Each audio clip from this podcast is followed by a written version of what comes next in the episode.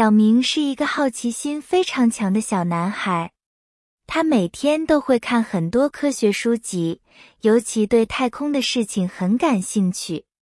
他的梦想是长大以后成为一个宇航员，能够亲自去探索宇宙的秘密。有一天，小明的爸爸带他去了科技展览馆。这个展览馆又大又新，里面有很多关于太空的展示。小明看到了模拟的火箭，还看到了宇航员的服装。他非常兴奋，好像自己真的在太空中一样。然后，小明和爸爸参观了一个叫做星空剧场的地方。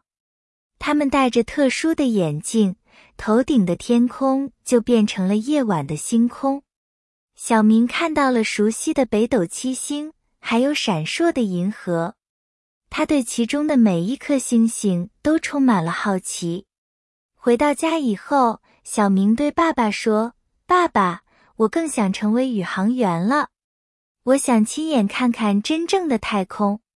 爸爸笑了笑，对小明说：“如果你有这个梦想，那就要努力学习，争取实现它。我会一直支持你的。”小明点点头，决定要更加努力。他知道，只有通过自己的努力，才能实现自己的梦想。太空，等我来。